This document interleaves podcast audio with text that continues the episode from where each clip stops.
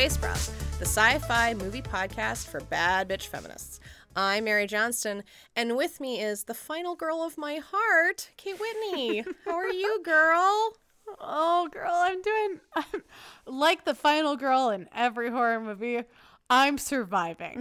that's, for, for that- real? that's the start and the finish of what I'm willing to commit uh, to. Uh huh. Uh huh. Well, so newsflash: the world's on fire. Uh, Uh-huh. Continues to be on fire, literally and figuratively. Um, huh. and uh, we are like one month away from the election. So y'all get your voting plan together. Make sure you're registered. Hopefully, you've already received a ballot and you've taken it in to wherever your collection site is because everything is trash and you can't Yep. mail it as you normally would. Yep. But get get get get your stuff together. And you know what? If you're yeah. going to Don't vote, don't.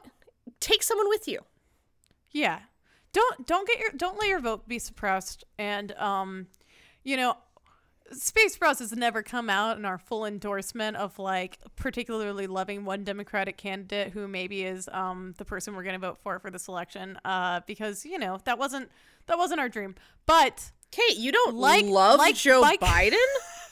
I loved Uncle Joe. I loved VP I Joe. I loved Joe when I didn't know very much about him. Yep. Uh huh. Yep. Uh huh. It was a lot easier to. It was a lot easier to love Joe. I love that Kamala Harris uh, made Brett Kavanaugh cry. Yep. Love that.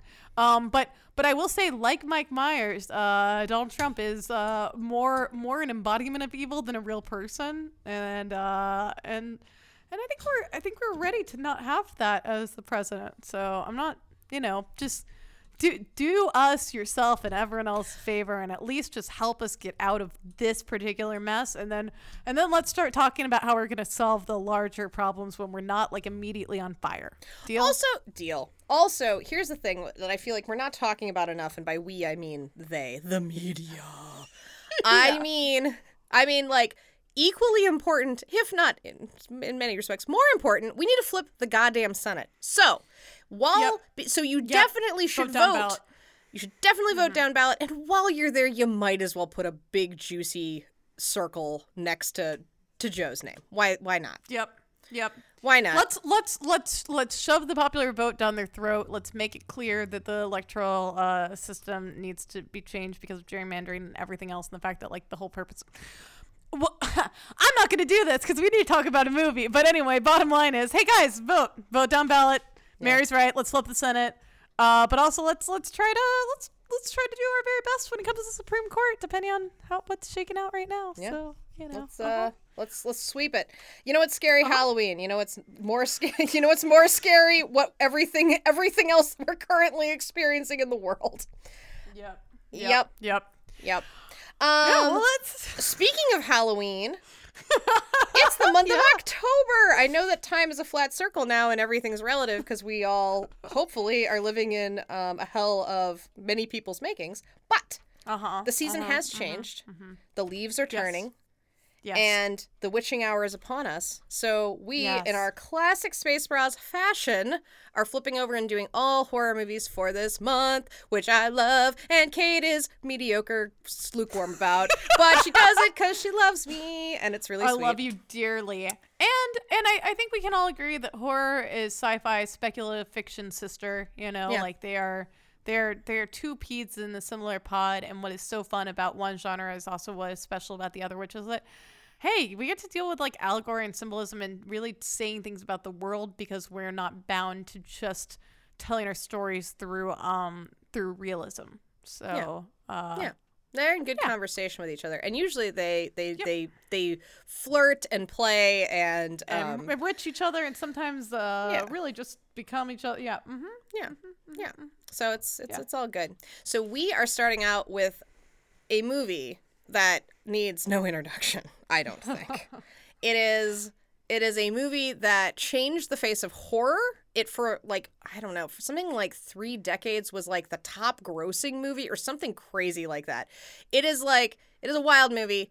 It is Halloween, the first slasher film what put John Carpenter on the map, which should have put Debra Hill on the map and kind of did. Um, and definitely put uh, my personal Lord and Savior, Jamie Lee Curtis, on the map.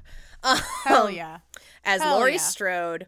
Uh, now, Kate, I know, I know that this is exactly the type of horror movie that you're like, I prefer you. You Bartleby the Scrivener. I prefer not to.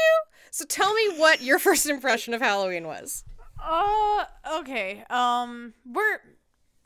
I feel like my first impressions are going to be kind of spread throughout this podcast, just because Fair. um I am using this movie as a way to come to terms with what it is that that I have such uh, a a a like visceral reaction to when it comes to the slasher film because there are many things to like about this movie. Um, I number one being Jamie Lee Curtis, someone I have always adored, who you know does give a great performance and is just captivating. Number two, like you know, we'll we'll get we'll get into fil- what's filmically important, but um, I think also doing this podcast is helping me to figure out what it is that like I have such an issue with, and it isn't even necessarily what is on the screen, but so much what like what is both anticipated and expected to be in the reaction of some of the viewers, like the most mainstream of viewers. Um, like like I I watch these movies and it's like I can almost hear the like laughter about like that dumb bitch getting what's coming to her and like I it's just a bummer to watch a bunch of women get uh you know massacred for like what their sexuality like I don't mm, mm-hmm. so I so there's a lot here that's interesting I can't wait to dig into it it's not like I really surprise twist plot twist I want to watch uh, Halloween H2O and um and the one that just most recently came out and Mary maybe- Confusingly enough, just called Halloween. Halloween 2018. yeah, exactly. And I watched the trailer for that um after you Yeah, that movie's both it. of those. Both of those are a lot of fun, and you will enjoy it. and them. maybe we can do one of our movie nights with Megan where we watch those for Yeah, like that'd fun. Halloween stuff. And yeah, I, I would so, love like, that. So, October's coming. So Yeah. so I clearly um am interested enough to like uh to to want to not like reject the script, but I have I have a lot of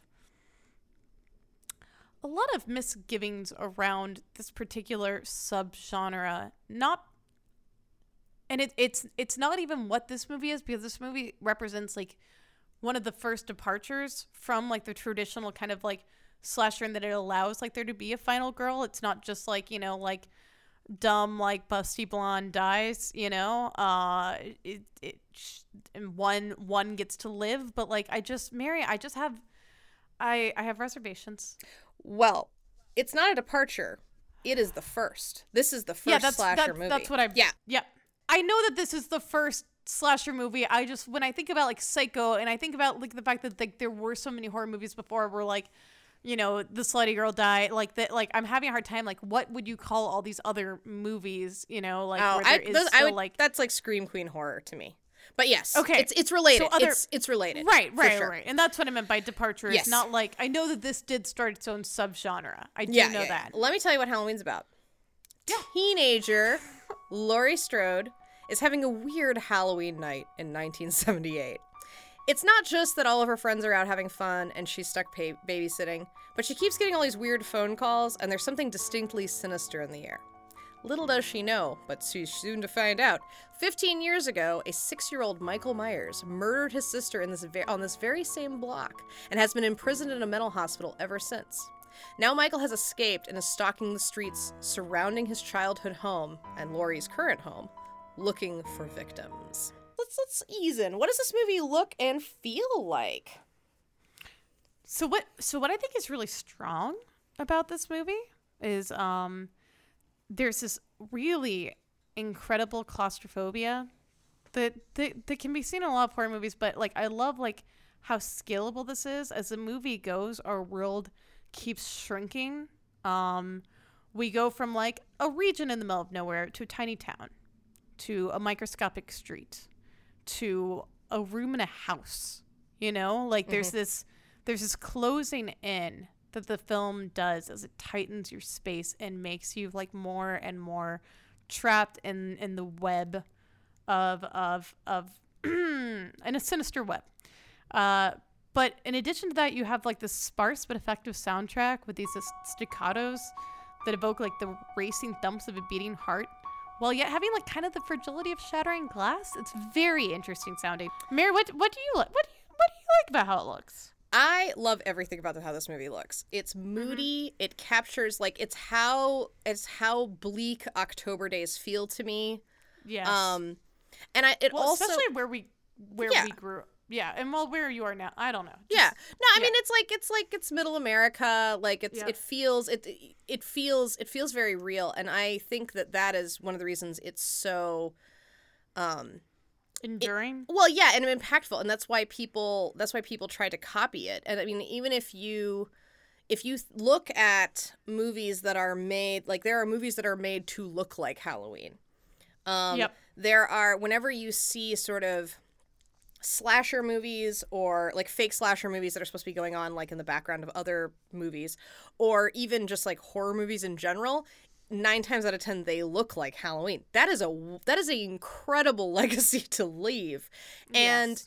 and it's a it is a look that is hyper realistic but also a little bit surreal um Mhm. john carpenter took a lot of inspiration from the original suspiria for this Yes, you can. You can and you can see it and you can see it like Yeah. the color scheme is the same sort of like the dreaminess of it is the same but it's like a bleak dreaminess like sort of like yeah, just so all much bleaker compared to like that, like you know, very like heightened Yep. almost. You it, know, it's an it's a nightmare it's not really a dream like yes. and but but it's but it's kind of like teetering on the edge i would say and that's like very um it's very special it's a special looking movie when you watch it i think i think it's impossible to watch it and not understand why it was such an important film and why why it has endured and why like this was kind of one of the first movies that made people be like oh we can talk about like horror and pop culture movies in an academic sense. Yeah, Um, one hundred percent. and it's and it's because and it was it was made for like you know two dollars like it's super low budget um so Yeah. that makes it really special um you know like famously of course uh the production designer tommy lee wallace uh just went to a cvs or like a similar drugstore grabbed a captain kirk mask out of like a bin and then painted it white enlarged the eye holes and that's mike and altered the hair and that's that's mike myers's mask like that, that, Yeah. you do not get more low budget than that but it works it works everything works about it yeah.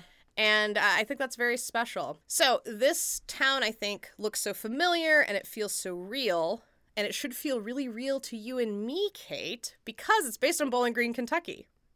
That's where John Carpenter grew up. What? I Yep. didn't. Uh, you know, I did research and everything. I did not uncover that. That is. Isn't that cool? That's wild. So, yeah. dear- I- and it's so funny because I was telling you, it looked like art. Like, and I was Yeah. like, I was like, it, you know, it like it looked like what we, you know, knew. And I was like, I mean, maybe not exactly like Atlanta, but like probably Milwaukee. But like that's not what I meant. I meant like where we grew up. Yeah. Um. Fascinating. So, dear, dear listeners, Kate and I um, met, in fact, and later then worked for multiple years at a nerd camp on uh, Western Kentucky's campus, Western Kentucky University's campus, which is located in Bowling Green, Kentucky. And Kate, do you remember that weird random log cabin that's just kind of in the middle of Western's campus? Yes, I do. That is John Carpenter's childhood home. What? His dad was a music Did professor. Did we know that? I, I did, I didn't know that at the time. No, You didn't? no. Okay. Oh. Yeah. Um, yeah, his dad was a music professor at Western, which makes sense that Carpenter grew up in this musical Yes. household because the music is straight fire in this movie. Well, and it, and you never hear about someone both like directing and like writing the. It, it's not totally true. Like they're triple threats, but like that was a surprising thing for me. Well, and he uh, performed to it. He like taps it out on a yeah. piano. Like he credited him. He billed himself not as John Carpenter in the movie, but as the Bowling Green Philharmonic Orchestra as a joke for composing and and performing the Halloween theme. That's hilarious. Yeah. Um, oh my god. Yeah. Okay, dope. Yeah. crazy. So that also for me that makes this. I feel a weird. So like uh, slashers are not my favorite kinship genre, almost? but it makes me feel a kinship with this movie and with John Carpenter in a way that I, is very strange, very personal. Um, knowing like yeah. that Yeah. I've like walked by his childhood home like dozens of times. I actually know quite a bit about Bowling Green plays a very large part in why Halloween is the way it is, and I can't wait to tell you more about that later. I can't wait to learn more. This is this is very exciting shit, you know? Yeah. Um I, I I don't have anything in references other than like I'm like this invented the slasher g- genre. like yeah, like I think that I think you can see some of some of Hitchcock's DNA in some of the shots and like you know um Suspiria he references like, the, like yep, he the yep, Exorcist you feel watched by the camera mm-hmm. yeah the Exorcist yep. you have a little bit of that in here too there there are other things that are like Halloween but I, I mean I think no but but but but more so I think we could talk about like all the things that reference it and you yeah. know and you've already you've already alluded to that so yeah no right. I think I mean, it burst onto yeah. the scene and basically changed how people thought about horror and what horror was going to be about and who horror impacts and like just like all those things. Uh, very similar actually to Psycho. I would say that's like another moment. And it's sort of funny because Psycho um I I just kind of happen to know Psycho was also a movie that like Hitchcock made for like a dollar. Like he yeah, he, Psycho cost like next to nothing. Yep. A bunch of people thought it was going to be a flop. Yep. Um, I know I know quite a bit about Hitchcock. That's that's where I'm coming in from, you know. Yeah. Yeah. Um, so like I think that they have there's a lot of affinity. Not only that, but of course, um, our our our heroines in this um, are related to each other because uh, we've got um, Janet Leigh in Psycho, the woman who dies in the shower, sadly, and she is of course Jamie Lee Curtis's mom. Um, sometimes I I know that I'm smart, and other times I'm like, how did I go through? How did I only learn this moment that that was the case? Like, That's how crazy, did I exist in the world as a film lover who literally studies cinema and also, like, especially has studied Hitchcock and learned that right now on our podcast? Um, mm-hmm, yep. Love love being so smart. Anyway, yeah, that's dope. That's crazy. That's awesome. just a fact. And Tony and of course Tony Curtis is her dad. That's why she's Jamie Lee. Yeah, Curtis. yeah, yeah, yeah, yeah. But um, I did know Tony Curtis was her dad. I didn't for yeah, some reason know. Yeah. Janet Leigh. Well, mm-hmm. Jan- well, Psycho kind of ruined Janet Leigh's career. She should have been more famous than she was.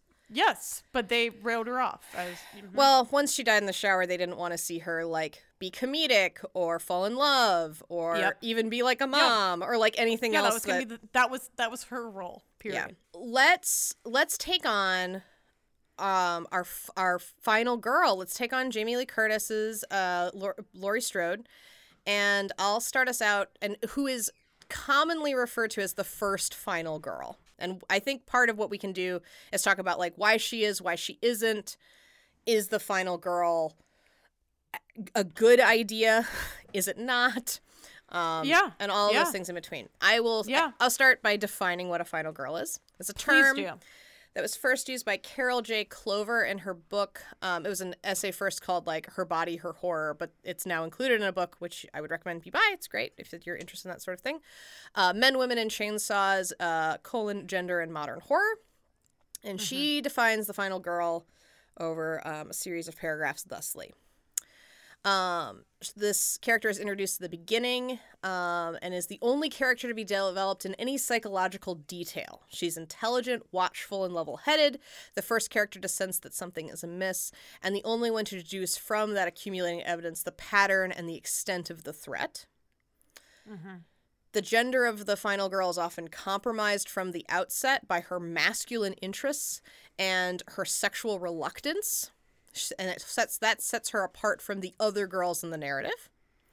And of course, the final girl is the person, based on her name, right, is the only person to remain alive at the end of the film. She's able to destroy the seemingly indestructible yet emasculated male monster through the use of a weapon which she is armed or phallicized herself with. So, like a knife in this case.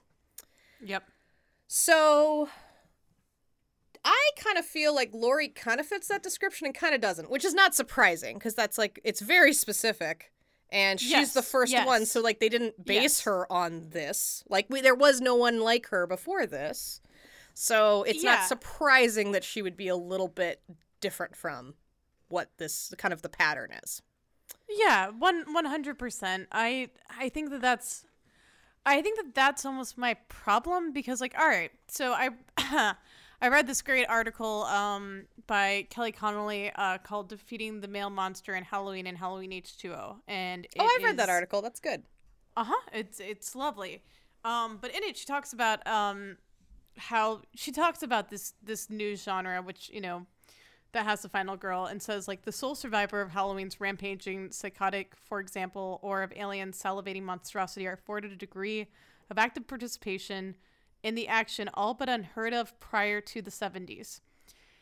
It's hard for me because when you compare what is given to Laurie compared to what is given to Ripley to do, that is I think my real like why I have such a hard time like being like yes, great because like Ripley like yes, fucking great. Laurie I Laurie is the only person in this world that we're shown who like is surviving, who does like figure out a way to do it, but it's almost like she's but just barely, like she's barely holding on. Like she she keeps being paralyzed by fear until the last moment when she's able to like snap into like a moment of action and I appreciate that, but like there's also the problem that I have seen in all sorts of movies. And so like I if this happened to me, I would not be coming at this like totally blind. I wouldn't be so blindsided. Like I cannot actually relate to Laurie. Mm, Instead, mm-hmm. I would be coming up with a plan. I've seen these movies. I know like how badly this can go. I know I can either curl up and die right now or I can get the fuck up and I can cry my eyes out later. And so like it's it's hard for me because I think that where the final girl goes becomes something really cool and empowering and strong.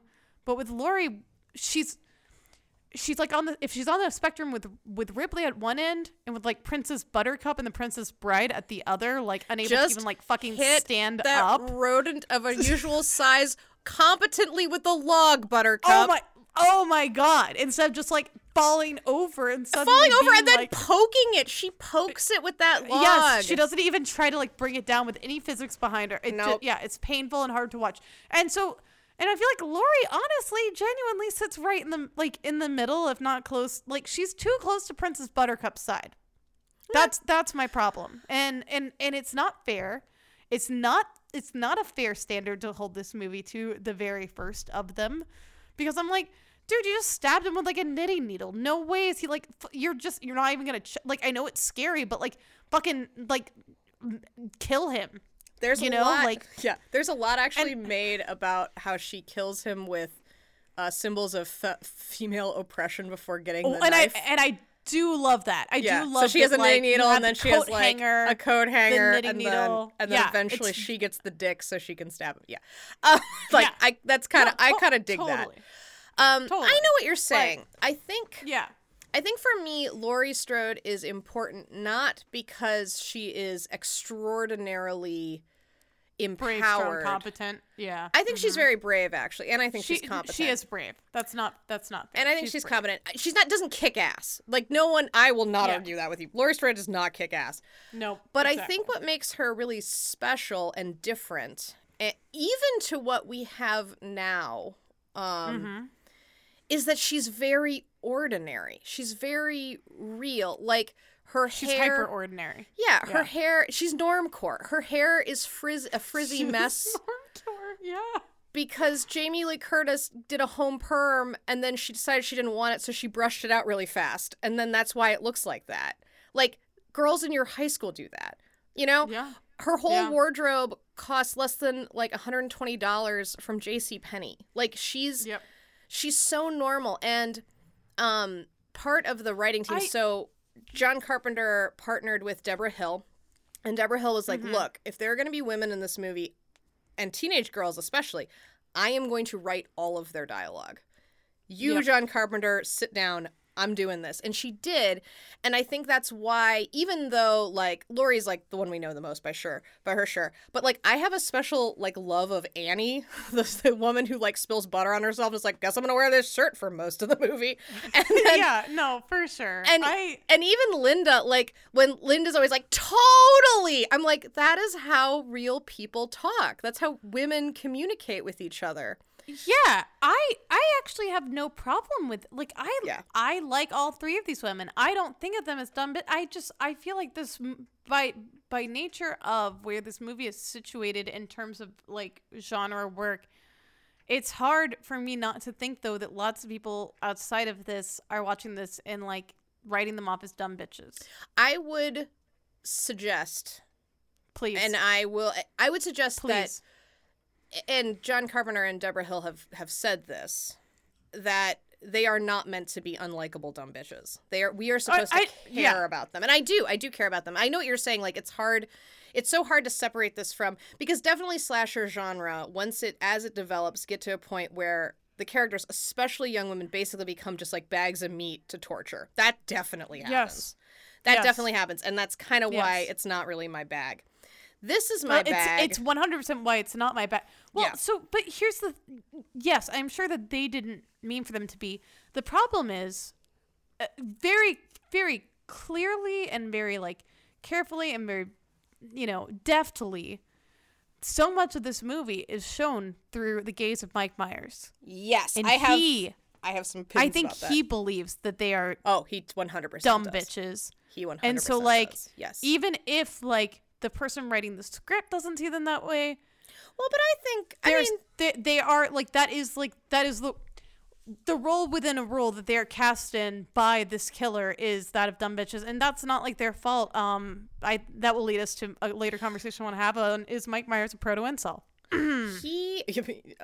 I don't. I don't even know if he's like a proto insult. He just is one. Uh, well, Yeah. uh, eh. uh yeah that's Yeah. why i said proto you know like Um, but I, I think the movie goes out of their way to make these these girls likable. Like I think that Yeah. and, and real, and they do it by ma- like I think that when we look at them, we're supposed to see, um, and, and they're and they're kind of caricatures, right? Like so, Laurie, Laurie's kind of like the the shy one, and Annie Yeah. is the smart aleck one, and Linda's the cheerleader, right?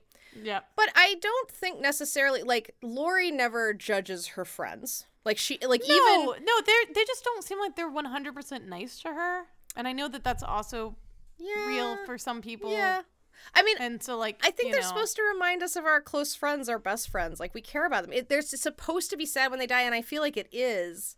yeah I and I, I even would challenge like I mean you you do see boobs in this movie, but Yeah. the way they're presented to They're, me no, they're definitely not titillating. it's not it's it, it's sort of like it's like a fact of life. Like it's like Yeah. it's the same way she has like a belly button or knees. Yeah, like, no, it's like- very Like, from from the very first tits you see in the movie, uh, which are like you know Mike Myers' older sister. Yeah. Right after. So let's let's establish. I, I guess I guess we're talking enough about. I I do want to establish that like all right, so Mike Myers, we don't get like a lot of his like psychology or whatever. All we know is at you know the age of six, uh, out right after his sister had sex for the first time on Halloween night. Uh, well we well, we're not sure if it's the first time, but yeah.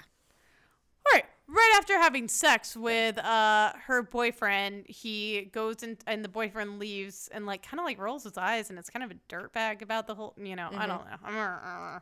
Um Yeah, Mike goes into her bedroom murders where- his sister. where she's sitting in in her underwear brushing her hair and like but like, you know, otherwise uh unclothed. And so you see her breasts but it is very much exactly what you're saying. It is it is the difference between like male gaze filming and then just like literally just shooting like a a, a video of someone. It is not titillating. It's just they're just there. It's Yep. like the same way that like you your elbow and your belly button. Like it's and and that I will give 100% credit to the filmmaker because it is very easy. Well, we see we see hundreds of examples of of of, of Yeah. the sexual the sexualization of female body parts. So, um, this is not that 100%. Yeah. Yeah. I respect that. Yeah, and I- mean, I think, I think that the what you what you're tapping into, where she's not a badass. I think that she is supposed to be very vulnerable seeming, but never weak.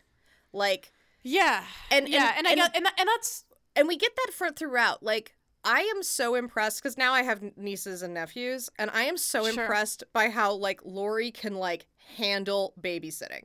Like she's like she's like no, we've had too much popcorn. Let's go watch a movie instead. Like sh- like she's like on it, you know, and she she no, she's she's very competent and capable. right, and she like- hunts down when she thinks her friend is in trouble.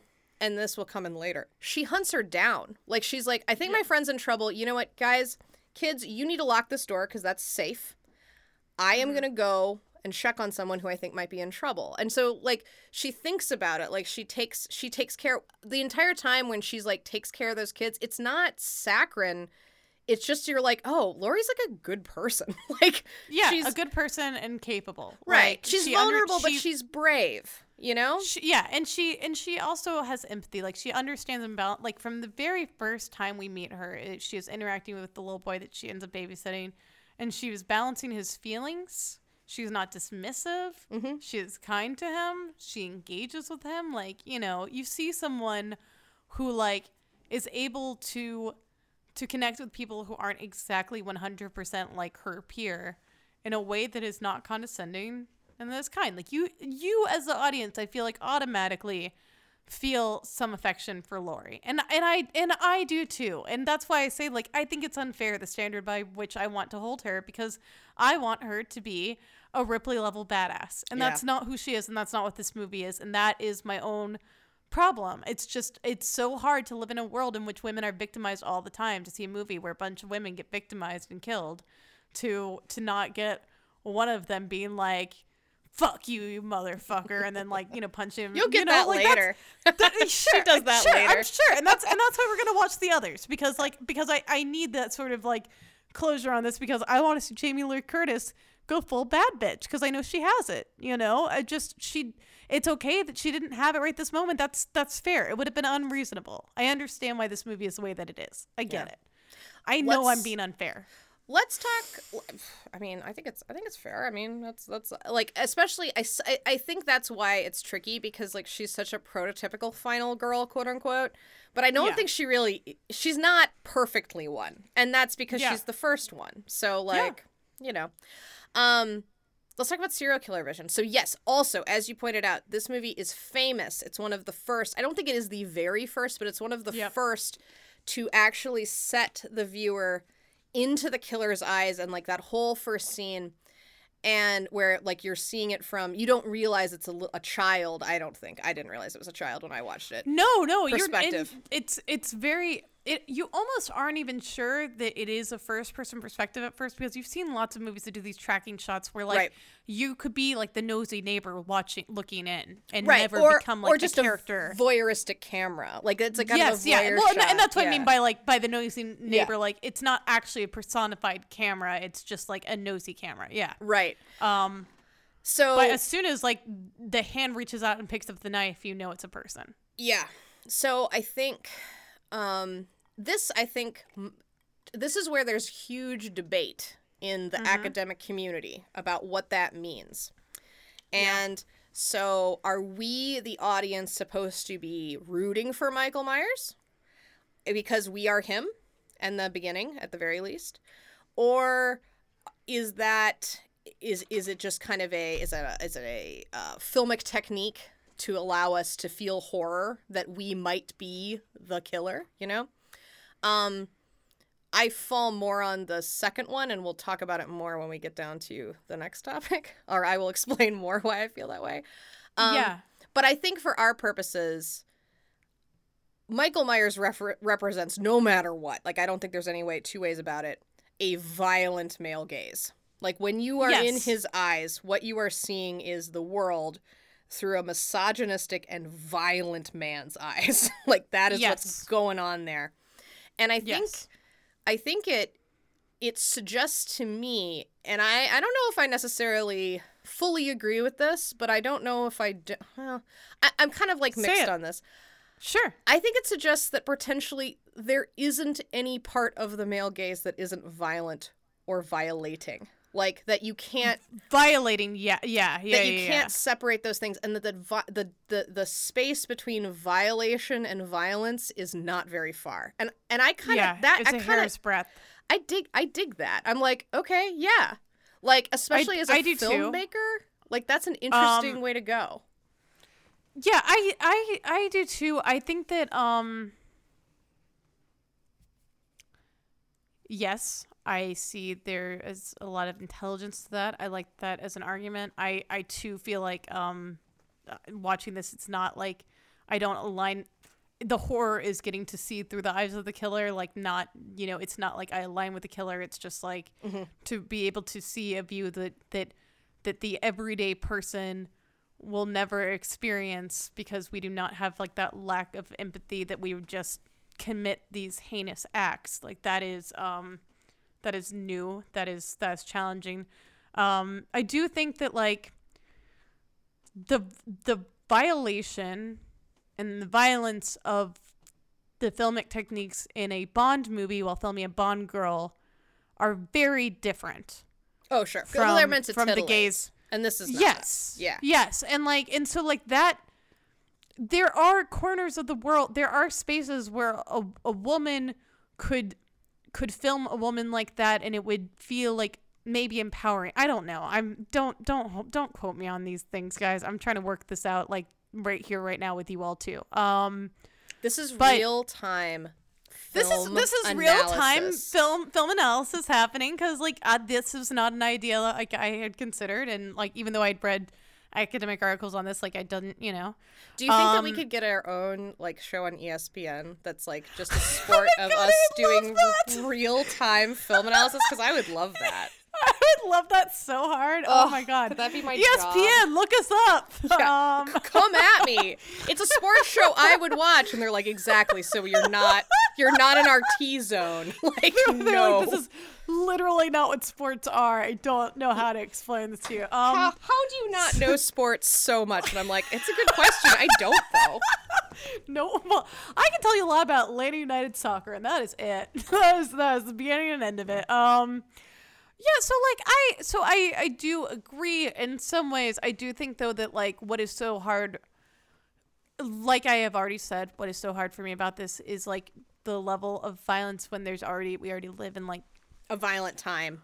Yeah. a Like, violent time. do we need to where revel women are cut. Up. Yes, yes, and so I do think that there is a difference. Like I, I under, I appreciate that that difference is small because no matter what, it is something that is being done to the woman, like the woman's body, the way that like the way you are being filmed. Like it is not, it is not empowering. Uh, and nine, like let's let's say just in case someone you know out there has an example, and I'd love, I'd love for you to write in if you have like a great example of when it's empowering to have like kind of a male gaze like filmic technique, but, uh, but I'd say ninety nine times out of hundred, it's not, and so I agree with that. Yep. yeah i it it does this this does take it a step further into um a space like it takes it to its logical conclusion i think is the bottom line because the root of it both is misogyny. The root of it is not like treating these people like humans. It is it is it is finding their bodies and and not treating them as a holistic human and therefore it is violent in its essence because like at the root of its misogyny. But Right. um Well, and I think this but this is but this is such a like taken to its extreme, Extreme. logical conclusion well, and, that and is we're painful. supposed to, we're supposed to believe that Mike Myers is like uh is at six so deranged and such a sexual predator that Mm-hmm. He penetrates people with knives instead of his dick. Like he's a I mean Yep. he is he is a he is a rapist, no doubt, but he like he is a rapist of murder. Like that's his Yes. deal. And, that and- that is the way he violates women. That is the way he violates women. instead of through a phallus through a, through or a knife. through a phallic knife. Yeah. I, I typically kind of find that stuff like a little bit like Freudian and really fun. I think it's a really fun way to look at movies. Yeah. Like, do I really believe that like if Laurie Strode had a gun instead of a knife, that like then you know then therefore she has not she has not had her moment of empowerment? Of course not. Like I don't think that it's Sure. like sure. Sure. Sure. Yeah, It's but I do that think- literal necessarily. Right. I mean, yeah. Or like, is is it supposed to suggest that like Laurie has to become a man to be able to do Well, the things also- she does? I mean, no, I, I, nah. Um, but I do think it's Well, really well fun also, Mary, we can talk about guns being being phallic in the way in which they shoot something out. I'm just kidding. I'm sorry. I had to. I'm sorry. Uh, Dave, uh, sorry. anyway, go go no, back to what you were Kate, no, saying. what, The- no wonder you were like, don't No ever want to see don't like these things again. Are you saying ejaculation is not the same thing as a gunshot. Mary, come on. I Anyway, mean- I'm sorry. Maybe, maybe, um, maybe for some men. We've cornered ourselves into a horror movie of my own creation. If, if Laurie Strode, um, like bashed him, bashed his brains in with a, um, w- with a uh, female fertility goddess statue, like would Right, she, right, right. would she not achieve? I mean, of course, but it's, it's Of sort of, so it's Yeah, sort of fun. But I, it, it is, Yeah. it is like a fun way of looking at this movie, and I think that um, definitely the fact that uh, Mike Myers, if he just shot people, is not scary to the same degree. The fact No. that he has to get close, the fact that he Yes, violates people, Yes. the fact that he Knives strangles. like require like this closeness, this Yeah. physicality that like a fucking sniper rifle does not. right, and the even the even the strangling. I mean, like he only stabs. He tries to stab Laurie. He tr- and he does stab his sister, uh, Judy, Mm-hmm. Judith. Um, Oh, and he does that whole okay. Parts of this movie are are you gonna talk about the tombstone? I no, no. I mean, like, we'll get there, but I'm talking about like, how hard would he have had to stab that knife through through that dude whose name is escaping me right now? Um, for it to like for him to be stuck into the door. I just want to. How long is that knife that he Uh, is Bob able to is get it through man. that man through Bob's entire body into the wall and keep Bob up like. Oh, or when Bob swings Ma'am, down, is like not he, long like enough. like Laurie has stepped foot into a haunted house. Yeah, no, it's Yes. Yeah. Okay, that's hilarious though because like at that point, like he really has like state like Oh, Mike he Myers set it is- up. He set up like a personal house A tableau. Yeah, Yes. yeah, yeah. No, I mean he's he's he's hauled a a gravestone, a, a tombstone from his sister's rid- grave. ridiculous. So Yeah. he can mm-hmm. set it up in a bed. I mean, yeah, no, that stuff is like pure camp, and I'm kind of here for it. But it also it, No, it for- dates for it dates like, the that's- movie. Yeah, Well, well, I, th- th- this this weird this is a weird tension that I have a hard time with because like you're right, like there's some Freudian stuff here, there's some fun to be had here, but I'm like, I just don't. Feel you're, like the, you're like at the end of the day, there's a pile of conve- there's a pile of dead women. Like, what are we yeah, doing. Yeah, like because like I like you know what's fun about other kinds of speculative fiction, other kinds of horror, like the Babadook. Like you get to like really dig into the psychology of a woman going through grief and trauma and not dealing with it. Uh, guys, listen to our Babadook episode. You know, like Super that is good. such a rich text. This is an interesting text that just has a different kind. It's it's it. It's not that it's not as meaty. Mm, maybe I think it's I think it's know. not as meaty. I mean, like I think it's a simpler it's a simpler movie. Yeah, it's I- still got interesting stuff to say, but Yeah. but it's funny because you occasionally like verge into like s- kind of hilarious weird camp of like, Yeah. and here's the tableau Well- of the gravestone on the bed. On one know? side, on one side to horror, you have sci-fi. I would argue, and on the other side, And the other side have, is camp. and the other side you have comedy. Truly, like those are Mm, all mhm. those things go together, and it's. I think it like yeah, that's a fascinating thing way to describe it because you're you're not wrong. Yeah. Uh-huh. Yeah, in this menage de trois, horror Uh-huh. is the lucky pair between comedy and sci-fi. yeah. Um, yeah, it's true. Um, so I think that they they typically dip. You have moments of that, and I, uh, you know, there's lots of reasons I think for it, and it's sometimes done very poorly. Like I cannot abide like scary movie in those things because they're just, it's just misogyny. Like it really, Yes. it just Yes. really is, and it's not funny. Um, and well, like yeah, no, you and you you've you've women literally dying is drained any of the nuance Yep. and and and interest out of it. I will say I enjoyed Scream Queens. I Oh, thought yeah, that was season fun. one, but Yeah. that was that that's that was a very different thing entirely. So I'm yeah, you well, know, that's I'll like that out. s- Whatever. meta to the point where like it's Yes. just you know it's Yes. it's doing something very different. I think. Yeah, um, one hundred percent. It is actually trying to say something about like society and whatever in a more interesting, nuanced way than just like Yes. black guy dies at the end of the movie and look at all these dumb bitches. Anyway, L- stabbing Carmen Electra's uh, breast implant out. Like yeah, it's it's it's like infantile and misogynistic, and it's not funny. Mm-hmm. But I think that I think, and definitely there are other like I would argue. I would argue that um, Scream plays with this and is very aware that it plays with this. Um, yeah, I think Scream would one day be an interesting movie to talk about now that we've watched Yep. Halloween. All all of these movies are have to like they're, the bad guy has to represent something. Like there's has to be something that they are. You're hinting at this Yeah. where you're like, we don't really understand who Mike Myers is as a person, and that's definitely true. We do not know. In fact, there are people who have tried to figure this out. There's a um psych psychiatrist who published this who I, who I think was also a teacher and he published this book where he's just like all doctors in all slasher movies don't know what the hell's going on. Uh, Jason has fetal alcohol syndrome, and his mother feels very bad about it, which is why she murders for him. Um, and like just goes down the list and is like, obviously Freddy is a pedophile, and Mike Myers has antisocial personality disorder, but was misdiagnosed by Dr. Loomis, who's a giant wang and doesn't get the treatment he needs, and that's why he kills more. Very fascinating stuff. I that that man has done has knowledge and has done work that is beyond, I think, even what is textual in this movie. So Sure.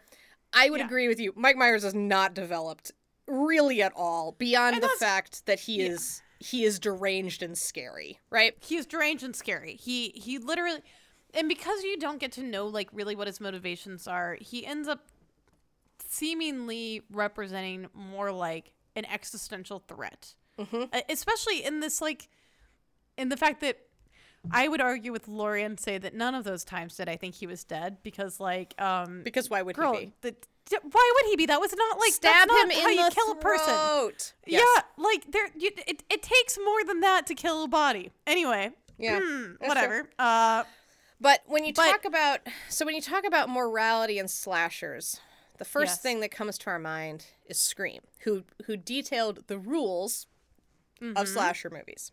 yep. And these are the rules: don't have sex, don't drink or do drugs. Laurie definitely breaks that rule because she definitely smokes that sweet sweet ganj, and uh, don't say I'll Okay, Be- watch it though. It's clearly supposed to be ganj from like, from from textually, but what they show is a cigarette, yeah. right? Well, I think Okay. that yeah, but it's supposed to be pot. Yeah. It's supposed to be weed from everything else about it. Yes. like yes. the like, oh, we're coughing. Oh, don't like let him see. Oh, you know that's Yeah. supposed to be weed. Right? Good. yeah, I think it, I think they probably did it to get around um, censors at the time. ratings or whatever. hmm Yeah. yeah, that's what. So it was actually well. was a cigarette, so it could be plausible It was a cigarette in the shot. We all know it was a cigarette, Yeah. but we also know that that's not how you talk about like you. You yeah, they will definitely smell the cigarette smoke if you are trying to hide a cigarette. You know, like that's that's real. Yeah. You know, weed. right, It's 50-50. Yeah. right. Well, and also think this was made by a bunch of like young filmmakers in the seventies. So Yeah, they're smoking weed. We all know they're smoking yeah. weed. I mean, not, yeah, you know. yeah, totally. Well, And- and, uh, like, and, and we're not squares. Like, ever, we're, we're hip with it. We know, we know, We know what- what's- when- when we are know what's up. Weed versus cigarettes. Yeah. Yeah. So definitely definitely Laurie does drugs. Um Yep. and don't say I'll be right back, hello or who's there, which is which is like kind of I think the funniest one because that's definitely true. Like which I think is Yeah. basically like don't tempt fate and don't make people care about you. Um yeah, don't don't don't try and get on the SS lives forever, or you are gonna die in the next scene. You know. um so Debra Hill and John Carpenter both have so none of these rules existed obviously when when Halloween was made. Right? Sure. Hall- Halloween defined the genre and like Yep. started the rules. You know. John Carpenter and Debra Hill are mortified and furious that uh, Laurie Strode's virginity is made such an enormous deal in fan culture. They and or is that the reason why she can defeat She Michael. Myers? Yeah, they said the horny teenagers are not lonely. They're preoccupied. They're getting late. They don't notice that there are killers around because they're busy. On the other hand, Laurie Strode is by herself a lot or with little kids. Like she is more alert and is able to do it, which Yeah, does she- make sense. Her job is to be a guardian, and a which means to be watchful, to Right. be taking guard, Right. to understand what is around you. I also think it's important that Laurie. Uh, another thing that was interesting to me, like, so I think they make some vague reference to it, but like, Laurie does not judge her friends for having sex. She kind of No. jokes with them about it. Yeah. Laurie never seems to judge her friends. Like, there's not a moment where she's like, you know, You're a bad person. she, or the holier than thou, or anything like that. Like, she clearly loves her friends. I think her friends are a little bit dicks to her about the fact that like she's not dating more dudes or whatever. But like, you know, I don't think that they do it like out of meanness. I just, you know, sometimes I'm like, hey, be nicer to Laurie, whatever. yeah, you know? Laurie seems really cool. Stop being kind of dicks to her. The only time Yeah, she that's- judges that's them more is when Annie comes over, like wrapped in an afghan, wearing only a shirt and, and socks, and she's like, "Awesome! What are you doing?" I love that scene. Um, I feel like, do you want like? I'm do you want to catch a cold? Like, what's yeah, wrong is there with an you? article of clothing I can look? Like, what is happening right Were now? Were there no sweatpants in this house? It's the '70s. There are definitely sweatpants in the house. Um, Yeah. But I, Yeah. I loved I uh, I ran into this interview with Jamie Lee Curtis and I loved this quote and I will give you the clip for it so that you can play it. But I'd love that. uh, but Jamie Lee Curtis had this to say um, on the topic of Laurie's virginity. There is no deeper meaning that the promiscuous girl gets it and the virgin survives. You know what? I was a virgin when I was in when I was 17 and in high school. A lot of girls are virgins when they're 17 and in high school. Yep. And I thought that that was just so. I'm like, yeah, actually, that's not. Yes, that's not that unusual or a, a big deal. I would say that it's a little bit like I would be like, I mean, I think a little bit that that's there. Like it's just so ingrained in our subconscious that yeah, like that that's the thing. Like I, mm, I think that it's lovely that the filmmakers thought that like that was not the Well, I think they go were out of- trying to tell. I think they go out of their way to try to make it better. Because by not being like you whore, you know, like Sure, definitely, but- but it's still but there. like, but we are also Yeah. because we are rooted in the gaze of Mike Myers. We are seeing these women as like, you know, like they're like the shot of Annie stuck in the window where all you see is like her ass like in the air, like yeah, like th- they I mean, like they can be surprised, but like that was a moment of like that is know, a moment like, of of goofy titillation for sure. Yeah. Yes, and like and that's fine, but like Mike Myers clearly is is judging like and I don't, you know, he clearly is that's not the only reason why he's killing these people because why does he want to kill Laurie? Like, you know, and Right. he clearly wants to kill her and I know later on I mean, he we find out her. things about who she is Oh, yeah. and whatever. Meh, but like I think you and I can both agree in the way in which we talked about Star Wars, like we are talking about the movie in front of us and what exists right, Right. here and right now. So like we're not talking I- about like what whole the whole extra- like Laurie was there. That, that's Garbaggio. No, like who cares? Yeah. No, he's he is mm-hmm. there because mm-hmm. he hates women and wants to stab. he hates women. He wants to stab them. He does seem to have a, a, a particular interest in punishing their sexuality. Yeah. I do think that you like. Uh, there's no way around that, that. they don't think that, but like, there's no, there's no fucking way around it. Uh, I- when one of them is murdered while she's about to go pick up a dude while she's just like wearing a shirt with like underwear, no pants. The other one is murdered in bed, waiting for her lover to return. I don't know if they're saying. I think And and the first one is murdered while like her tits are out and she's brushing her hair. I, I don't think that they're saying that that's not why he murders them. I think that's absolutely true. I think they're saying that Laurie's virginity. why she survives is, is not, not- is not well, because of her virginity, but like the problem virginity is like doesn't save you. Like she Uh, still sure. is she still is in peril. He still hates her. It's it's that she's a woman who is capable of sexuality, not how sexual what your sexual like how you're expressing your sexuality at the time. Does that make sense? it makes sense. I'm I just think that like the way they position her belies a purity.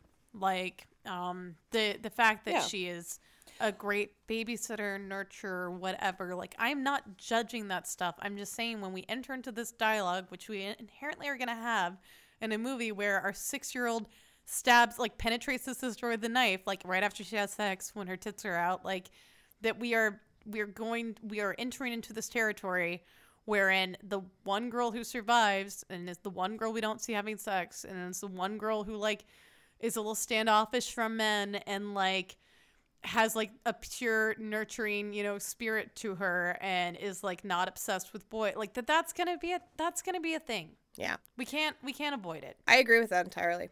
Um so yeah. so i get it i appreciate that i do i do appreciate it i just you know it's also it's also a, a dialogue we're gonna have to have Yeah. Um, the morality that I'm more interested with Halloween has to do with placement, I think. I am very interested. So this was also a big deal because a lot of horror movies up until this point were like Dracula in a castle or like kind of like exotic or extreme locations. And this is such a mundane little street that could exist anywhere, you know, like right? It's like very a very middle class suburb. And that has always struck me about this, and I was pleased to find out that that is baked in because this movie and Mike Myers and what Mike Myers is is because John Carpenter grew up in the Jim Crow South in Bowling Green, Kentucky, and he said that experience taught him what evil was. He talks mm-hmm. about how his high school girlfriend's father casually murdered a black man who was crossing the street by running him over with his car. And the father then pulled over at a payphone and called the cops, and they were laughing. And he was like, You got a body to pick up. He talks about how he, like, his high school buddies would pass their Saturday nights by driving to the black neighborhood in Bowling Green with their guns and then shooting at houses. Didn't matter if there were kids playing the yard, didn't matter if people were sitting on the porch, and they never got in any trouble for it. like, and yeah. John Carpenter says, like, Bowling Green, Kentucky is not an especially evil place. America yeah. in general isn't an evil place, but the thing that he learned is, or the things he felt and like disturbed him so greatly are that people fundamentally don't empathize with each other and are unspeakably cruel to each other all the time and just casually. Yeah. So he created Michael Myers as this uber version of that cruelty. Yeah. And he puts us, and he says he puts us into Michael Myers' eyes by being like this is what it is to be an american like like we we are capable and we do all the time without even thinking about it incredibly evil things. And I think what sets so and, and you see this a couple of times. So like when um and, and he puts them in this neighborhood where he's like, nobody on Laurie's street will do a thing to help each other. Like that scene where like Laurie's bound yeah. like ping ponging back and forth between houses, screaming for help, and you see someone like look at her out a window and then do nothing. Like he's like, yeah, yeah that's how it was. Like people watched this man run over this other man and they didn't do anything about it. They didn't care. It was broad daylight. They didn't care. Um, or like when Annie is like desperately honking the horn when she's getting strangled, and like no one is at all curious about it. Like no one even like tries to see what's going on. Like it's like, hey, yeah. you okay? Like what's what's uh what's this? No one cares. Why doesn't Laurie hear? I don't know. I mean, that they she would be down she would be down the street so like that yeah, house like, is like well, three down. it's almost across the street like they can see them through the window. Yeah i don't know i mean one i do believe that if laurie did hear she would no me too she would me have too. come out. I i, I believe that yeah. in the plot laurie does not hear. I'm just asking you like th- i do think that is like a tiny bit of a plot hole when we're having this discussion because i think if laurie heard laurie would have gone you know? Yes, but I don't think anybody else point. on the street would have gone. No, no, not at all. Also, but. this movie is so weird in that there are zero parents in it. Like Halloween yeah. night is completely supervised by teenage girls. Like that is yep. it. There aren't parents. And I think that so a lot of times people talk about how like Laurie represents motherhood and she's home nurturing the children mm-hmm. and blah mm-hmm. blah blah. Mm-hmm. Traditional mm-hmm. wifey. But to mm-hmm. me, she's modeling what the parents should do. Like I feel like what John Carpenter is saying is like evil stuff happened in a sleepy little Kentucky town that I lived in. And it's it your location just like moving somewhere that is quote unquote safe, being safe is not going to take care of your children. You have to take care of your children. So like yeah. on Halloween night, maybe some of you should be home and like yeah. making sure everything is okay. And so I think well, and and she's modeling and what a parent should do, which is be like you guys need to get safe. I'm going to take care of the bad thing even though it's like horrifying to me personally. Like, you know? Yeah, even though I I too am scared, I am going to set you up for success and safety. And it's interesting because um the one time we see parents like other other than the like sheriff who's clearly an asshole. Yes. Um, oh no, you told like, daughter's Annie. And and based is, on uh, and based on like that description of of the murder, yes. like you totally yeah, understand. Like you totally know exactly who. Yeah. Well, and you already knew though. Like yeah. Like it's telegraphed that cop well. was a bastard. Yeah. Yeah. One hundred percent. Yeah. One hundred percent. Um, well, from the moment that Laurie first runs into him, and he has that weird line where he's like, "It's okay, everyone's allowed a good scare on Halloween." So creepy. Where she like, like, what the fuck does that mean, bro? Yeah. Like, oh, did you want to scare me, or like, am I entitled to be terrified? Like, what? What is even the point of what you're trying to say, bro? yeah, Um, but I do it, the one time we see parents other than him is when we see Mike Myers' parents at the very, very beginning of the film. yeah, Uh, get out of the car, and that that's another moment where I laughed because that is a moment where the movie also leaves all realism behind because like uh, it's clear that it's not supposed to be like a freeze frame, but these people aren't moving and this kid isn't moving and like they're still like breathing and kind of but like you know they're just like watching their son with this knife in a clown costume like looking at him like clearly like upset but like also not shocked enough and not concerned enough you know like just standing there so i don't know yeah, yeah Well, and also those parents were also bad. Remember, like the No, the that's- that's daughter, what I mean, uh, and the daughter's bad like, parents. yeah, the daughter's like, they're not gonna be home till ten. Where's where's Yep. the child? Who knows? Like, who knows and they get home and they're not they're not they're like di- they're like disappointed it's hard to even know what their reaction is it's like it's not enough. Whatever it is they are not enough as parents. Yeah. and that is like highlighted by their lack of reaction. So yeah. Anyway i i like your point about laurie modeling what parenting should be because i think she also is taking on the role like if that is the dynamic that he's highlighting laurie is modeling like what our better angels would be. Yeah, what what what like good the better adults, version of ourselves could be. Yeah, what good adults like what it is to do. be like Yeah, a kind person who doesn't, you know, who cares for others and doesn't just let someone get like run over in the street and do nothing about it. Well- um, that's such a horrifying story. Uh, horrible. Well, and also there is one other like a a plot adult in this, and that's Doctor Loomis, and oh, but he's not a parent. Like, yeah, I was he's not a thinking parent. He's not a parent, Um, but he is he is proved many times to be completely unfeeling.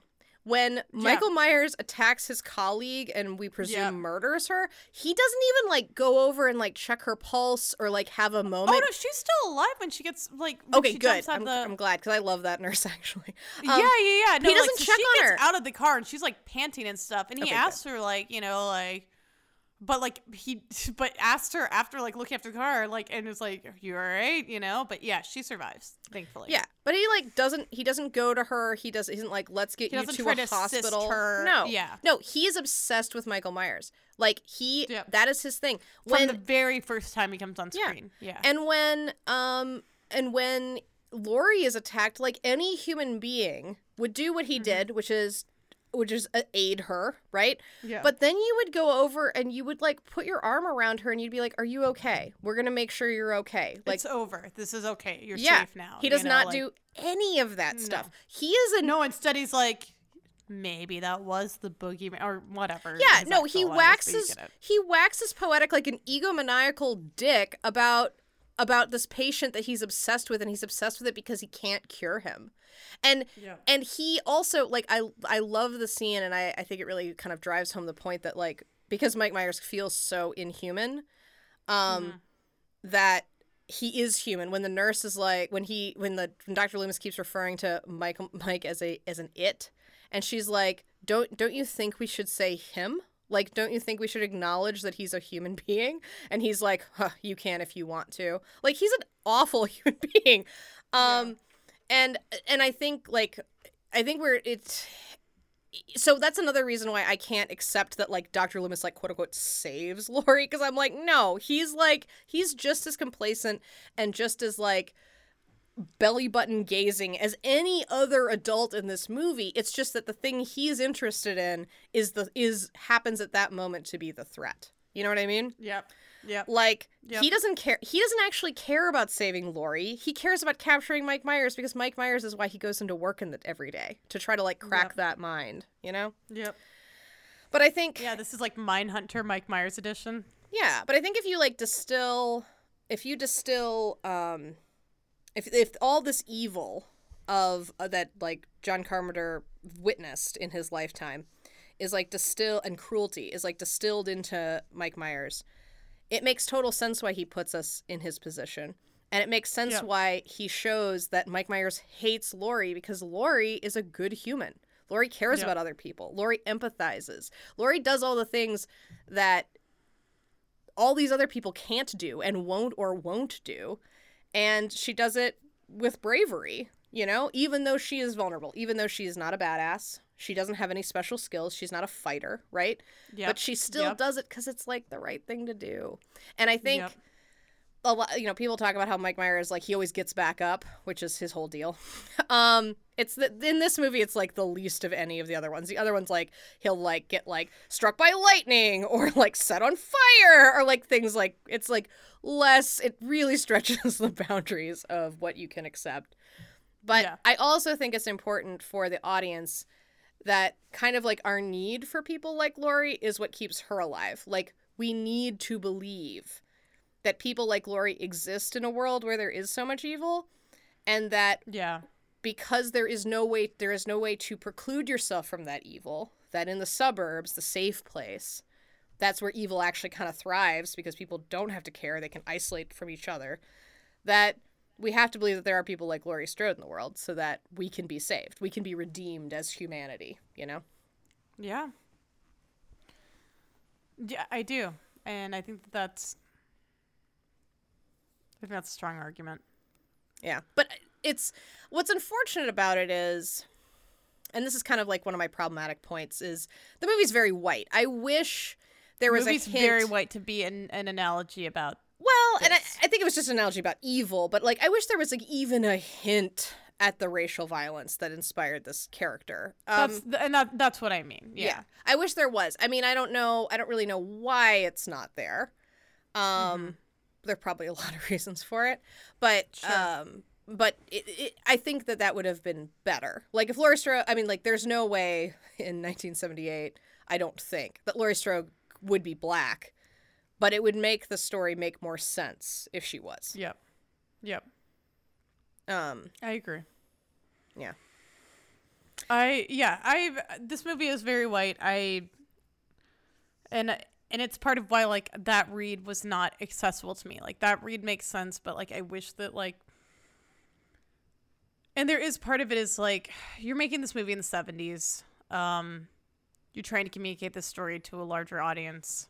Um but horror horror and sci-fi have always been spaces for us to talk about racial justice. Um I think it could have I think it could have been You could have hit that Could've note been done. harder. I think Yes. that there is. I I think more of what he's trying to say with this is not so much like, "Yo, racism is bad." Although I uh, John Carpenter does believe Sure. that. Um, Yes. obviously, based on Yes. like all of these statements. Uh, but I think he's more saying like. You guys think you're so safe and so secure and so fine in the suburbs. You're not. That's that's where evil is born. Like all you white people who are hiding behind your nice houses and your respectable lives, that's how you make evil. And when evil comes knocking, you ignore it. You don't care, Yeah. provided it's not happening to you. You don't care. You are not Laurie. If you you are not Laurie Strode who walks across the street to make sure her friend is okay.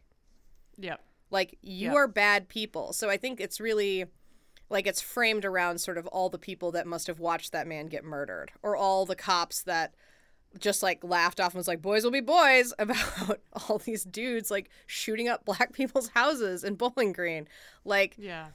it's supposed to be about like when evil comes to their neighborhood they treat Yeah. they treat each other the same way they they treat um in this case black people but like people they view as um lesser than because they actually view as everyone as lesser than um Yeah. So I yeah, I don't I don't necessarily think, but I think it would be interesting um knowing that history. I would actually kind of love to see a reboot uh a la um us like this because I think you could hit similar notes Yeah. I agree. and be very very effective. I agree. I, I think that this would be an interesting movie to reboot now. I think that it's interesting because it has such a legacy that like it kind of already is being retold in lots of different ways. But um, I think a true reboot, going back to the original sauce, would be um, Yeah.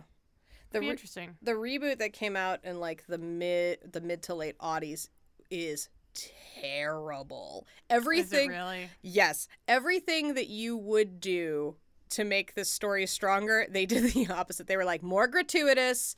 Let's have straight up rape. Like it's awful. It's so awful. I accidentally uh, in college went on a date. I, that was on purpose. I knew what I was doing there.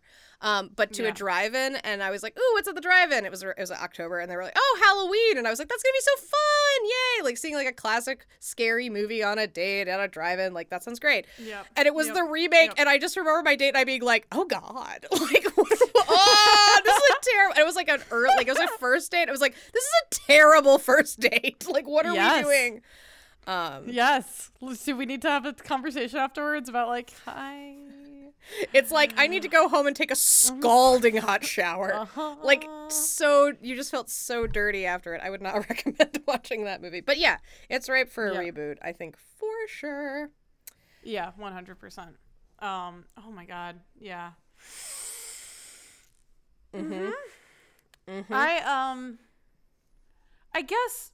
I guess before we and it's it's hard because this this kind of conflates. My last point on this kind of conflates with my problematic point on this. So I don't Oh yeah, well, we can we can dive we can dive right into it. Yes. Okay. Um. I didn't really have anything for horror element. I was like this. This No, I mean like, we've talked about like Yeah. the silhouettes, the weather, like the the creepy kids, children's Yeah, story. so I'm good to go right to- music. I'm gonna Yeah. go right to problematic and like do our final statement kind of stuff. Yeah. All right. So okay. the way Mike Myers' uh, sister's sexual encounter is alluded to, filmed, and the aftermath is shown, um, feels to me as an audience member like it diminishes her. Um, like she's not titillating when you see her, but she is. He still sees her as just an object. It's just not like a very like arousing, ob- like she's just pieces and parts of a body. The way that like by having the serial killer vision, by by not seeing the full person, by having that hyper focused view, all we see is that she's like tits hairbrush you know like it's she's not like a person. And and the article i read talked a lot about like the the blood on her chest being the scarlet letter of of her um of her fornication you know? Um and and maybe maybe that's the case maybe it's not but but the way the sexual escapades of the two other women art films seem to diminish them as well. Like um I have a problem with the treatment of female sexuality in these kinds of films. Uh, because if the point isn't, and we've talked about, so maybe it really is. The point is Mike Myers' own evilness. The point is his hatred and misogyny towards women. Um, but if anyone watches this and doesn't automatically take that away as the point, if they watch this as some voyeuristic fun about like, you know, people dying or whatever, which I have to believe there are people who watch this like this because I feel like that is why some people watch horror movies. Am I like I please interrupt me now and tell me if you think I'm wrong about that. The way Um, I don't. I don't think. I don't think that this. I think that those people would be bringing that into this it for movie. themselves. Yes. I don't think that this movie would convince someone like, oh, dirty sluts deserve to die. I think you have to. one hundred percent. I think one you have to be carrying that in, So- and so to a certain so- degree, I'm so kind of like, eh. but no, I mean Right, so- definitely, so- definitely. So no, no, but but, but that gets is to what my issue is. Yeah. yeah, yeah. So Yeah. that so so the problem isn't that like these this movie is uh is is making a supposition that these women are bad. Um, the question for me is do I hate these movies because I hate seeing gruesome attacks on women in an already gruesome world? And because I imagine misogynist dudes who would be surprised by their misogyny if you shined your horror movie flashlight on it in the dark, laughing about like people getting what's coming. Like, do I conflate the treatment of women in it too much with the realities of the treatment of women for it to be enough without true, robust metaphor, symbolism, and allegory that takes it beyond a veneer of the crazed, the the crazed psycho harbinger of evil uh, in a world of a duality of good and evil, the Laurie versus the Michael. And from our conversation, I do enjoy this movie more than I did at the outset because I do appreciate that, like, I don't think that this movie is making the supposition that, like, you know, women deserve to be punished for their sexuality. I do think Mike Myers is making that supposition. And I think, um, I think it's hard in a world in which women are every day pum- punished for their sexuality and their gender. And people are brutalizing, victimized to, like, to, for funsies, watch movies about it. Mm-hmm. So Yeah, would they not I- would they not take the hard medicine at the end that that is wrong or would they identify yes, I mean, yeah, I think that I think that is a risk, but I guess that's a risk of show of holding the mirror that's a up. risk of movies and uh, yeah, Yeah. Holding up a mirror to the human condition. Yeah. And so, like, I don't know why I come down so much harder on this. And again, Well, I it's say I come down hard particularly on it, disturbing. and I'm excited to watch, you know, Yeah. H2O and you know Halloween with you and Megan because you both are are are are, are better about horror movies than I am, and like it will be a good time, and it will Also, be nice to like the the see Halloween movies are not horribly scary. Like they're not, right you know. right yeah. so it's like easier for you know Yeah. but like that but but the problem for me isn't about being scared um because like i'm watching lovecraft country and like while it's not like the scariest thing in the world when i am driving home late at night you know after not sleeping enough like there are some gruesome body horror images that come back yeah, and like disturbing you know, imagery. run through my disturbing. Mm-hmm. Yep. Uh-huh. Yeah. Uh it's just that like it's it's hard. It's just it's it's hard to to revel in it's hard for me to leave my shit at the door for these movies think that's Guess totally. that's. I think that's totally Yeah. fair. And well and, um, and if we weren't if we didn't have a, a feminist podcast i would probably i wouldn't be talking about but we do and so like Yeah. this is real shit you know Yeah, absolutely. And I mean, I think that for me, it's just sort of like that's that's the that's the point. Like John Carpenter's like right terrible, right that's the point terrible, things happen Terrible things happen to people who have done So- so- nothing. like they've yes, done so nothing. let's engage in it yes yes Like so, and, and so I I I- I think. I know what you're saying. I just I think that those people are already Well, and I don't, and I don't think that I'm a better person by having a hard time Oh, watching these no, movies. I don't think that like I know I, saying that. Um, no, no, I, not a, not not even a little bit. Yeah, I- my thing would be like if you're a person who watches this movie and you're like Mike Myers is doing the right thing, um, doing yikes. the Lord's work. Please, yeah, no, please, you're a please psycho. arrest yourself immediately. psycho killer. Qu'est-ce que c'est. Cascase. Yes. like Jesus Christ. I do know what you mean. Like there is sort of like kind of a gray area where it'd be a person who'd be like, well, I mean, this girl's got what was coming to them. Like running around in just a t-shirt and just a button-down shirt. Like, yeah, someone's gonna grab you, which is much more. Well, well, and that's that's what horror movie rules are. Like that's you know, like that that is also the problem is that after this movie came the equations of like how you survive a movie, which with it comes with the judgment of like how do you not die? Which which feeds into like an entire world of like victim blaming what were you wearing when you were raped? Like, you know, the problem is that like by by by creating media that engages with the human condition you you the dialogue is a two-way dialogue art imitating life imitating art imitating life you know like it just Yeah. so i don't i don't blame john i i think that there's a lot here in this text i think this movie is interesting i really would love a reboot by john carpenter where we uh He's still alive. He can we- do it. Debra Hill's still alive too, I think. Absolutely, absolutely. You know, like let's he needs- let's, he let's needs stare her. this thing in the face. Yeah. I agree. I 100% agree. I think that like this movie is stronger because there is a woman writing female dialogue. Yeah, 100%. Well, and also just kind of like informing, like informing the plot and being like, this, Yes. this is the stuff that needs to happen for this to work. There's Yep. a there's a wonderful uh, film critic, um, Alexandra uh, Heller Nicholas, who who has written extensively about like can't does ha- like versus sins of the fathers does Halloween inherit the sins of its children, like Mm-hmm. Right? And Yeah, I think that that's what I'm getting caught on too. yeah, and she talks about it. She's like, it's very hard. Like, it's very hard for us now to not conflate them together. Yep. But she makes the argument, and I tend to agree with her, that the real, the moment where your the switch flips and you go from being um, a horror movie that wants you to identify with the victims to a horror movie where you identify with the killer and you're kind of rooting for the killer to succeed, which sometimes is done well. Like there are movies uh, lots of like criminal movies where you're like you kind of want them to get away with it and then you're like ooh I mean, Dexter, like literally made made an Perfect art out example. of this, you know. But like, but yes, example. lots of things because because you Yeah. see, like this movie doesn't actually spend enough time in the Mike Myers first person POV for you to like really give a fuck about Mike Myers. Yeah, you don't get care about him. hints of it, you see it, Yeah. but it's not like other movies where like you you are dealing with like your anxiety about them getting caught even though like if you were not watching it from their perspective you'd be like catch that motherfucker now you know Right. because also part of it is your anxiety is both for them getting caught but also what they would do if they were caught Um, I also I looked it up. Debra Hill is unfortunately R.A.P. She died of Oh, colon no! cancer. I know, very sad. She also, uh, I don't know if you love the, like the Escape from New York and Escape from L.A. movies, like I do, but she's Yeah, also yeah, yeah. responsible for those.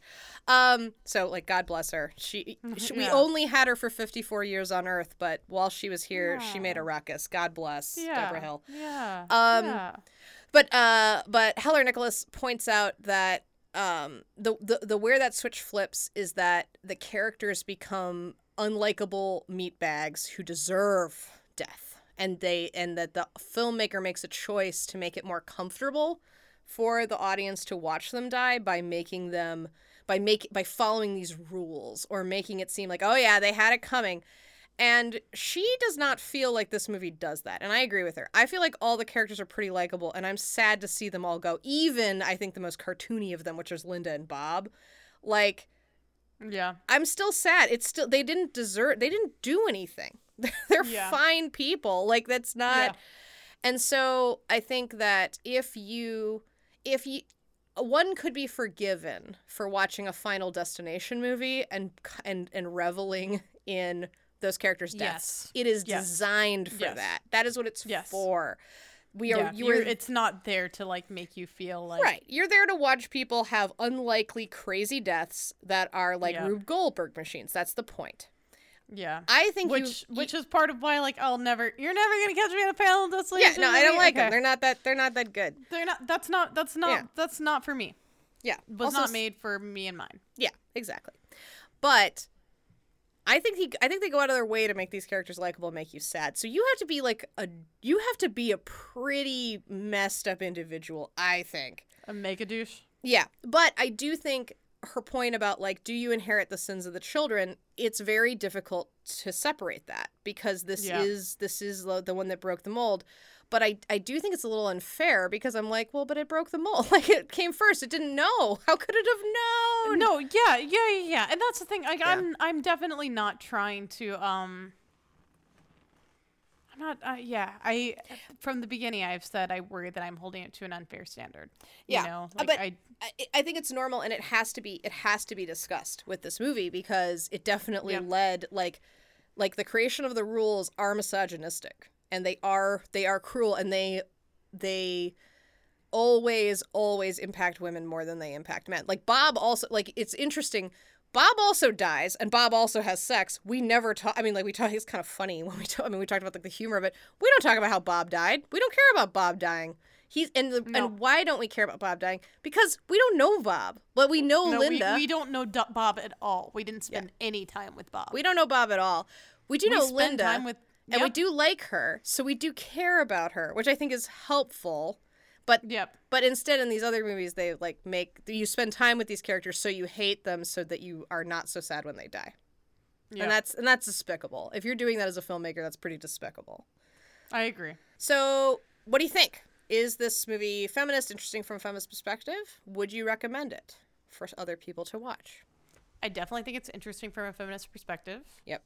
Um, I, I, I would recommend it with the caveat that if you are someone that like it, it brings you like no joy and the opposite of joy to like you know watch watch women being killed on screen uh in in a way that that is the point you know not like as like a over the course of like a longer story like incidentally but like the point of this is there is a serial killer murdering mostly women. That's the plot. That yeah. I that I think it's o- it's o- it's okay to to not.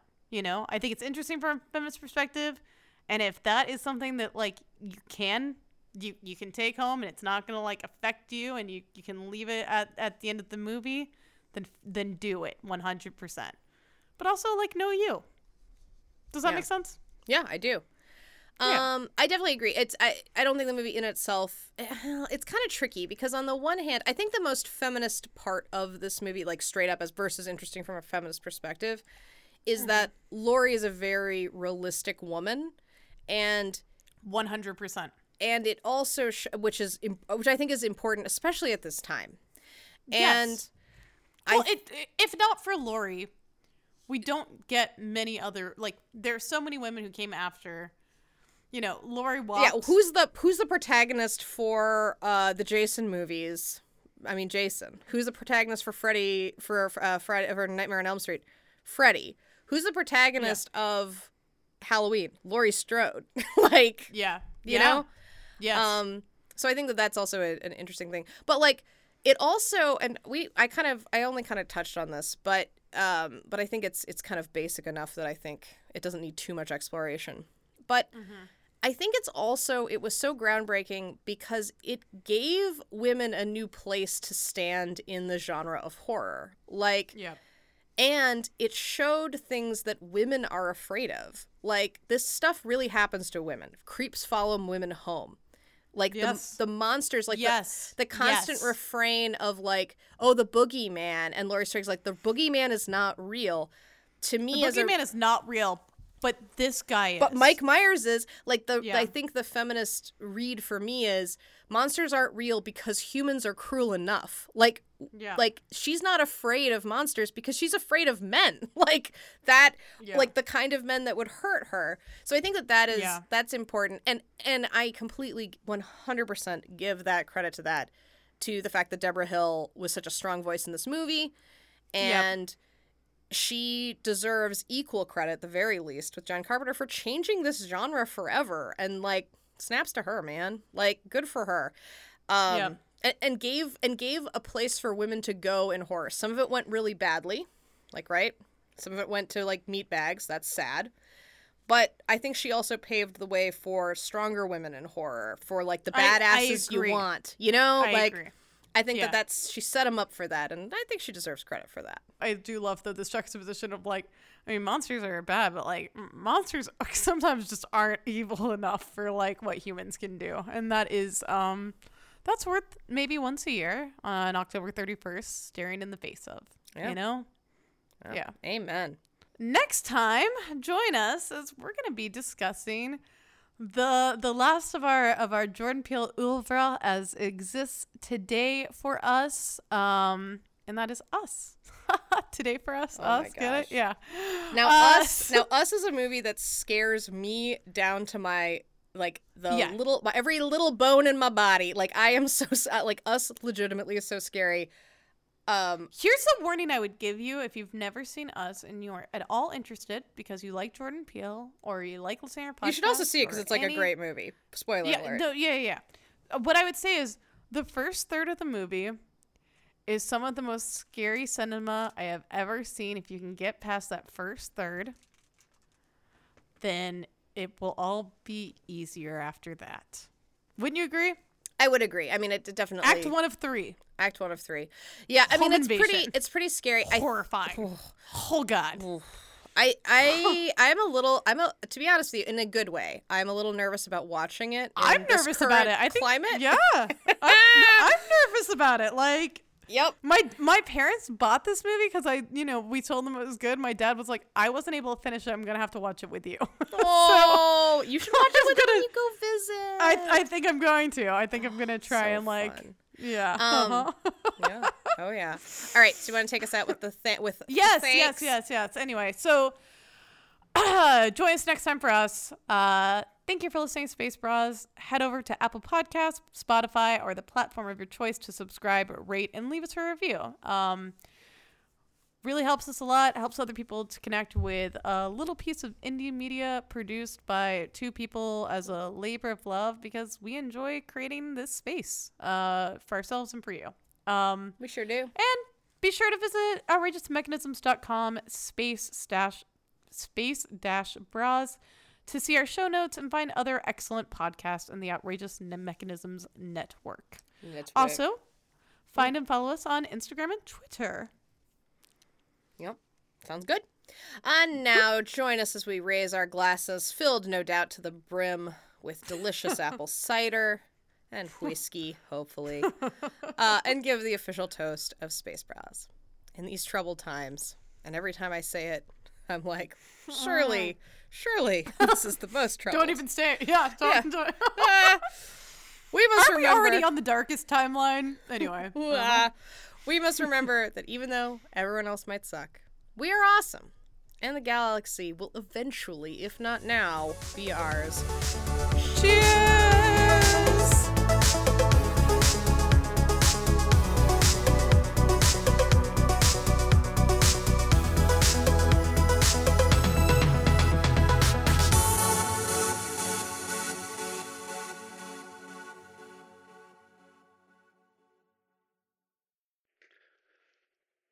Outrageous mechanisms production.